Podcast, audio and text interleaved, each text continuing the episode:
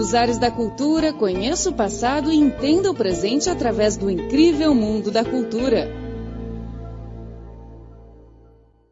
Olá, caro ouvinte, seja bem-vindo ao programa Nos Ares da Cultura. Sou Carlos Shi, aqui no estúdio de Beijing. Como todos sabem, ao longo dos últimos anos, as relações entre a China e o Brasil vêm registrando um desenvolvimento rápido. O volume de comércio bilateral atingiu aproximadamente 93 bilhões de dólares no ano passado. Para a China, o Brasil se tornou o nono maior parceiro comercial, ultrapassando a Rússia, também a maior parceiro da China na América Latina. E, ao mesmo tempo, a China continuou sendo o maior parceiro comercial para o Brasil. Porém, na área de intercâmbios culturais, os êxitos obtidos não são tão brilhantes como os na área econômica, apesar do aumento de atividades realizadas em ambos os países. Recentemente, a nossa correspondente no Rio de Janeiro, Vila Zan, entrevistou o presidente do Instituto de Estudo da China e Ásia-Pacífico, Severino Cabral, sobre o intercâmbio cultural entre a China e o Brasil. Em comparação com os notáveis resultados econômicos, os dois, uh, os dois, uh, não, os dois povos, tanto brasileiro quanto chinês, é, pa, uh, eu acho que pa, parece sentir e usufruir, usufruir é, ainda muito pouco dos intercâmbios culturais. Então, como um, é, você como um pesquisador da cultura chinesa, o senhor acha por, por que tem essa diferença e o uh, e o pode ser feito para diminuir essa defasagem no intercâmbio cultural. E qual é o papel que o seu instituto hum. e outros institutos dos dois países devem uh, desempenhar nesse aspecto? Bom, é, realmente é um ponto sensível essa questão, porque no plano econômico nós temos intensíssimas relações, no plano financeiro cada vez mais também, né? Então, inclusive estamos pensando na criação até de um banco mundial e de um, é, de um acordo né, de, de financeiro global formado, que o Brasil e a China serão duas expressões desse acordo. Muito bem, né? no plano político sempre tivemos, desde antes da, dessa, do desenvolvimento dessa relação econômica importante, já tínhamos no plano político, como eu disse, desde o momento que estabelecemos relações, essa visão né, de aproximação e convergência estratégica. Então, o, plano, o, o plano cultural ele deve ser visto como o plano que é, torna essa relação, né, faz essa relação chegar ao seu, ao seu máximo, a sua meta fundamental né, de construção, digamos, inclusive do desenvolvimento estratégico da, da, relação. Se nós olharmos o mapa do mundo, né, e o mapa histórico, não só geográfico, mas histórico do mundo, nós vemos que a, a humanidade está sempre dividida desde, desde que os portugueses iniciaram a, a sua união, né, criando as rotas de comércio entre leste e oeste, entre essa demarcação, o mundo ocidental e o mundo oriental. Né. Ora, o, essa demarcação vem de, vem de, de, de antes da, da, das navegações, mas ela se torna importante a partir das navegações. Nós nos constituímos como o mundo ocidental, o outro lado o mundo oriental que tem, tem nuances, né? Entre, mas tem na base da, do que nós chamamos o Oriente, é o solo né? importante é, e fértil da civilização e da cultura chinesa. É uma cultura que no, abrange não apenas a, o povo chinês, né? mas toda a Ásia. Isso faz uma distinção grande. E quando nós vemos para o Ocidente, é a mesma coisa. Tem uma temos um, um, legado ocidental que parte da, do Mediterrâneo, da, helênico e depois romano, depois passa para, as, para os reinos da Ibérico, ibéricos que se transplantam para o Novo Mundo. O Novo Mundo foi uma ampliação do, do, da cultura e da sociedade ocidental. O Brasil está inserido nesse novo mundo, nesse novo mundo como uma parte da cultura ocidental uma parte da cultura ocidental latina. É uma especificidade porque o ocidente é, não latino, o ocidente germânico, anglo-saxão. Então, esse ocidente latino tem no Brasil o seu país central, né? pelo, pelo, tamanho e pelo, pela população, tal como a civilização e a cultura oriental tem na China o seu país central. São dois países cêntricos, né, os dois sistemas. Então, a, a possibilidade deles avançarem a sua cultura para um, um diálogo, né, um diálogo é, e uma cooperação de largo espectro é um dos fundamentos da, da sociedade do século XXI. Nos ares da cultura, uma viagem ao passado e um passeio pelo presente. Arte, literatura, dança, comportamento, tradições e tudo mais sobre o incrível mundo da cultura. Na opinião do Severino Cabral, presidente do Instituto de Estudo da China e Ásia-Pacífico, o Brasil é um representante do mundo latino e a China é o fundamento do mundo oriental. Para reforçar o diálogo, cooperação e até relacionamento, os dois devem superar alguns obstáculos naturais, ou seja, desafios. Então, para realizar isso, que é, portanto, uma, uma meta, né, é, é preciso que os dois povos as duas sociedades desenvolvam os mecanismos de mútua compreensão. E aí temos alguns problemas claros, né? Algumas, alguns obstáculos naturais, né? que derivam de quê? Do, da, da, própria estrutura da, das duas línguas, das duas, das duas realidades culturais. São estruturas próprias. Né? É, nós, nós, temos que, aqui no, no nosso, na nossa área, nós temos que fazer um esforço né? Um contínuo né, de estudo, de reflexão, de aproximação, com uma estrutura de pensamento que é diferente da nossa.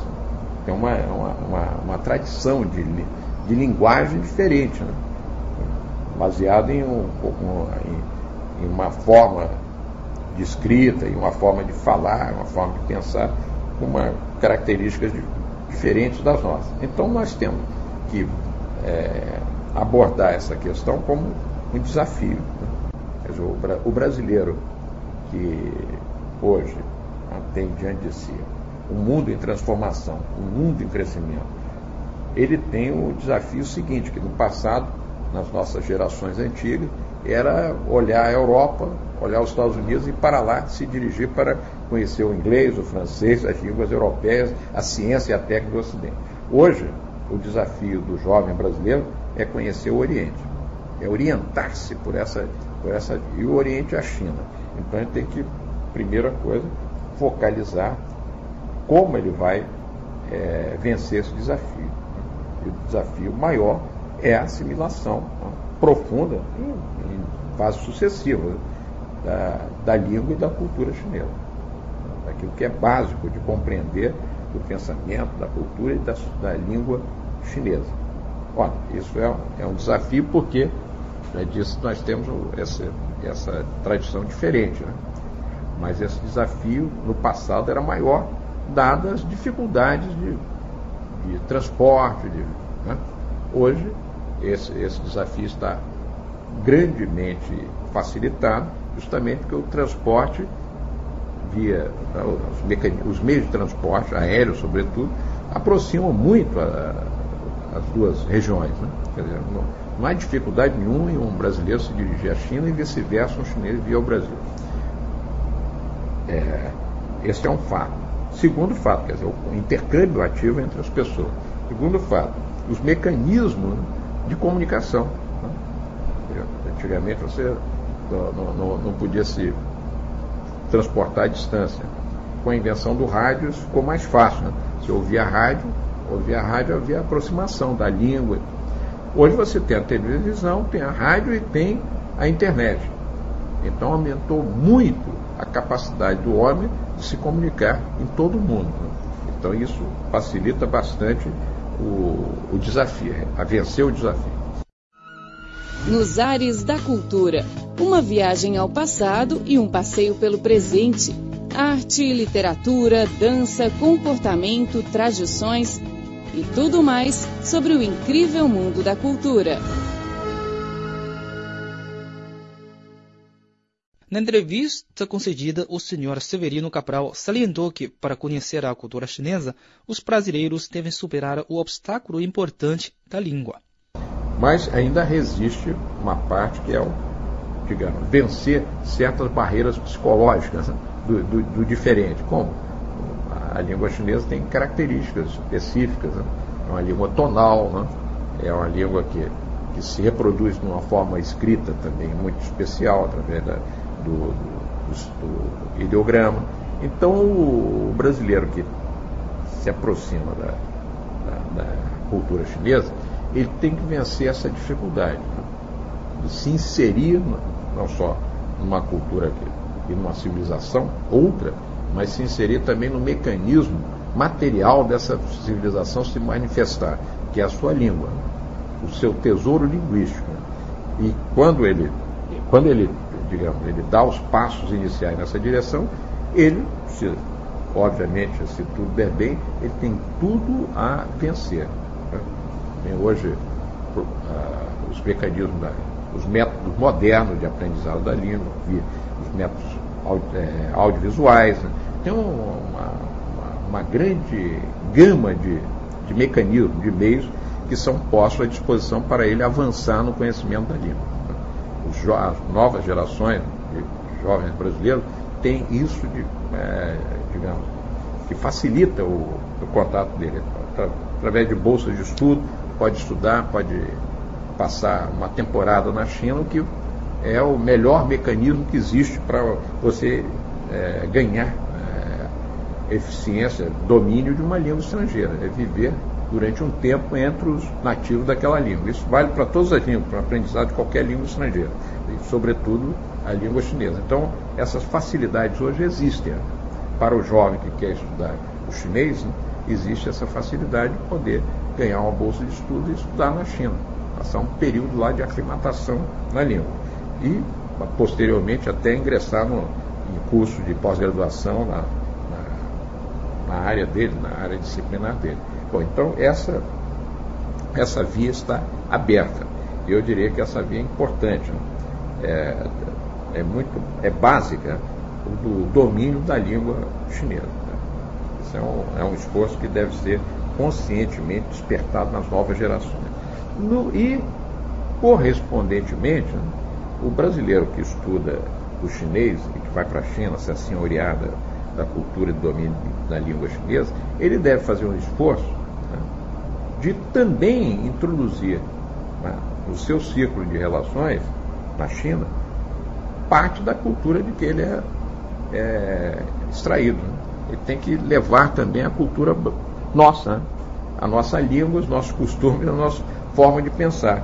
Quer dizer, a melhor forma que ele tem de junto ao, ao chinês, à sociedade chinesa, transmitir a sua cultura é transmiti-la, se possível, na língua chinesa.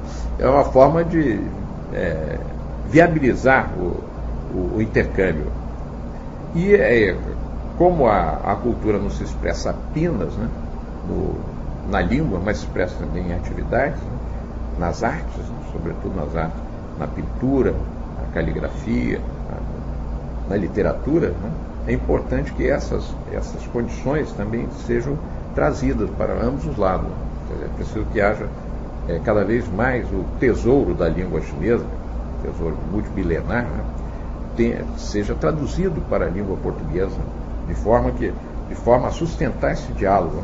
E também que as produções né, nossas, de autores, de poetas e de literatos de grande valor, sejam também vertidas para o chinês, para que mais alunos chineses possam aprender as formas clássicas do idioma é, português, na sua forma, na sua variante brasileira de se expressar, e este, digamos, este diálogo amplo da língua, da cultura, das artes, da filosofia, do pensamento, que se intensificando vai abrir caminho para aumentar e ampliar a parceria e o diálogo estratégico entre as duas nações, os dois, os dois povos. Né?